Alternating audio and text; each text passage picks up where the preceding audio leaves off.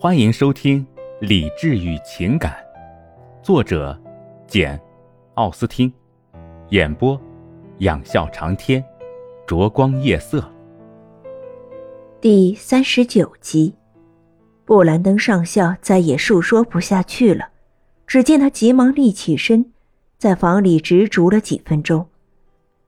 埃莉诺听着他的叙说，特别是看到他那样痛苦。感动的也说不出话来。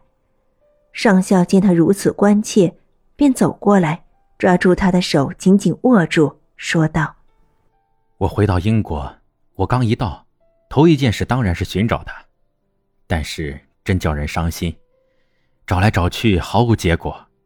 我查到的第一个诱他下水的人，再也追查不下去了。我有充分的理由担心，他离开他。”进一步陷入了堕落的深渊。他的法定津贴既不足以使他富有起来，也不够维持他舒适的生活。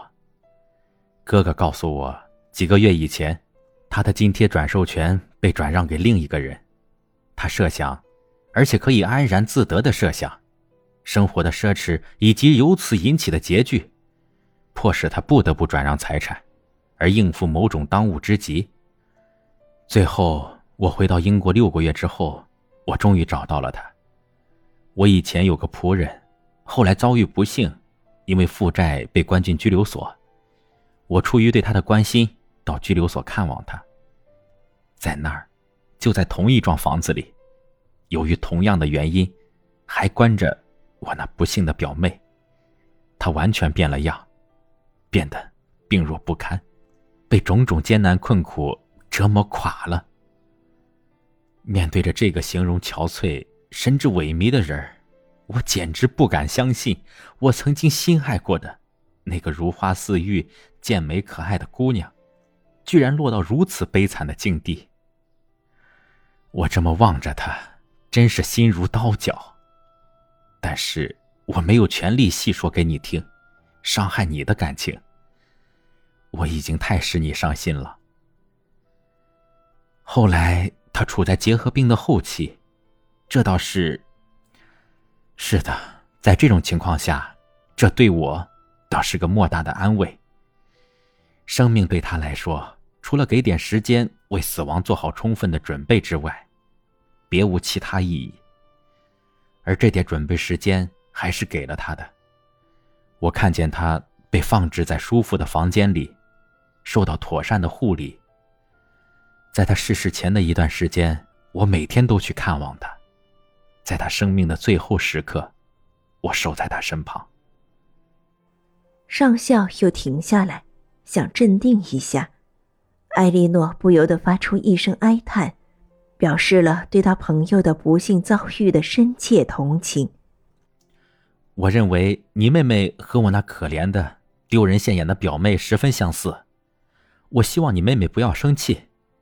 他们的命运不可能是一样的。我表妹天生的温柔性情，假若意志坚强一些，或者婚事如意一些，她就可能和你将来要看到你的妹妹的情况一模一样。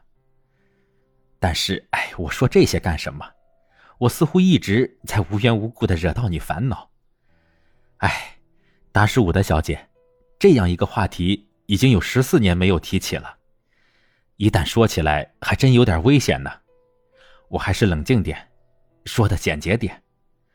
他把他唯一的小孩托付于我，那是个女孩，是他同第一个非法男人生下的，当时只有三岁左右。他很爱这个孩子，总是把他带在身边，这是对我难能可贵的莫大信任。假如条件许可的话，我将会很乐意严格履行我的职责。亲自抓抓他的教育。但是我没有妻室，没有家，因此我的小伊丽莎只好放在学校里。我一旦有空就去学校看望她。我哥哥死后，那大约是五年前的事情，我因此而继承了家业，他就常来德拉福看我。我关于小伊丽莎的最早消息，我是从他去年十月写来的一封信里得知的。这封信是从德拉福转来，我是恰好在大家准备去惠特维尔游玩的那天早晨收到的。这就是我突然离开巴顿的原因。我知道，大家当时肯定觉得很奇怪，而且我相信还得罪了几个人。威洛比见我不礼貌的破坏了游览，只顾向我投来责难的目光。可是我认为他真是可恶透顶。现在我已向你摆明了他的人格：挥霍无度、放荡不羁，而且比这更糟。你了解了这一切，而我已经了解了好多个星期了。就请设想一下。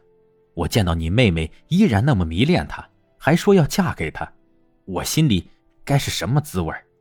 请设想一下，我多么为你们担忧。我上星期到这里来，看到只你一个人，便决定问明事实真相。虽然等真的问明真相以后又怎么办，我心里一点没谱。我当时的行为一定会使你感到奇怪，不过现在你该明白了。任凭你们大家如此上当受骗，眼看着你妹妹，可我能有什么办法？我的干预是不可能奏效的。当时我想，你妹妹也许能把她感化过来。然而事到如今，她竟干出了这么不光彩的事情。谁知道她对你妹妹安的是什么心？不过，不管她用心如何，你妹妹只要把自己的情况与伊丽莎的情况加以比较。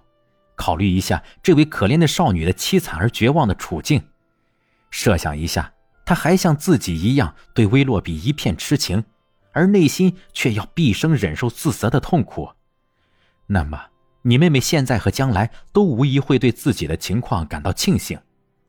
确实，这种比较对她一定会有好处，他会感觉到他自己的痛苦是微不足道的，这些痛苦不是起因于行为不端。因而不会招致耻辱，相反，每个朋友都会因此而更加亲近他，对他不幸遭遇的关切，对他刚强精神的敬佩，定会进一步增强对他的喜爱之情。不过，你可以自行决定如何把我告诉你的情况转告给他，这会产生什么效果，你应该知道的最清楚。不过，我若不是真心实意的认为这会对他有益，会减少他的悔恨。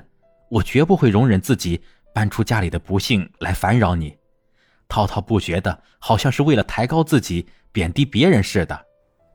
听了这一席话，艾莉诺感激不尽，恳切的向他道谢，而且向他保证，他若是把过往之事告诉玛丽安，对他一定会大有裨益。埃莉诺说道：“别的事情都好说，最让我痛心的是。”玛丽亚一直在设法为威洛比开脱罪责，因为这样做比确信他卑鄙无耻还使他感到烦恼。他一开头是会非常痛苦的，不过我相信他很快就会平静下来。你自从在巴顿离开威洛比以后，有没有再见到他？上校严肃的答道：“见过，见过一次。一场决斗是不可避免的。”艾莉诺被他那副神态吓了一跳，他焦灼不安的望着他，一面说道：“什么？你是找他？我不会以别的方式见他。伊丽莎虽说极其勉强，但还是向我坦白了他的情人的姓名。威洛比在我回城之后不到两周也回到城里，这时我就约他相见。他为自己的行为自卫，我来惩罚他。我们谁也没有受伤。”因此，这次决斗从未宣扬出去。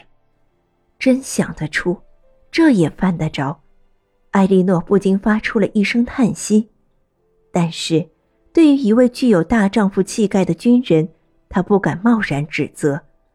布兰登上校停顿了一下，然后说道：“他们母女俩的悲惨命运何其相似，我没有很好的尽到我的责任。”伊丽莎还在城里吗？不在，我见到她时，她快要分娩了，产期刚满，我就连她带孩子一起送到了乡下，她现在还待在那儿。过了一阵，上校想起自己可能将埃莉诺和她妹妹分离的太久了，便终止了这次访问。当他离开时，埃莉诺再次对他表示感谢，并且对他充满了同情和敬意。感谢您的收听。我是 CV 养笑长天，欢迎订阅，我们下期见。